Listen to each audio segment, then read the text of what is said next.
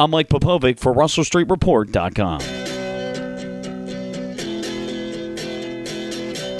Ravens fans are justified in questioning general manager Ozzie Newsome with his drafts over the last five years, although the 2014 draft has turned out to be pretty solid. The culmination of some significant busts in the early rounds certainly played a factor in this past season's 5 11 record. In fact, if it weren't for the overachievement of 2014, the Ravens may be coming off of two straight losing seasons. That season masked what the Ravens organization probably knew themselves. They still have a lot of work to do. I would remind fans, though, that the reason the Ravens were in so many games this year was not just John Harbaugh and his staff, but also because there were still quality players on that field from previous drafts, like Yanda, Wagner, Osemele, Jernigan, Williams, Mosley, Juszczyk, Gillmore, Tucker, Cook, and 2014 rookie draft picks Allen Williams and Boyle. Kamar Aiken was a real good free agent pickup from a few years ago and made the most of his time. Terrance West proved worthy in his short time with the team. While the next two drafts, especially in the early rounds, will be under the microscope, I still believe Ozzie and his staff are more than capable of drafting well. They say be careful what you ask for, and while Eric DeCosta is more than worthy and capable of taking over, I would still rather have Newsome and DeCosta running the Ravens draft.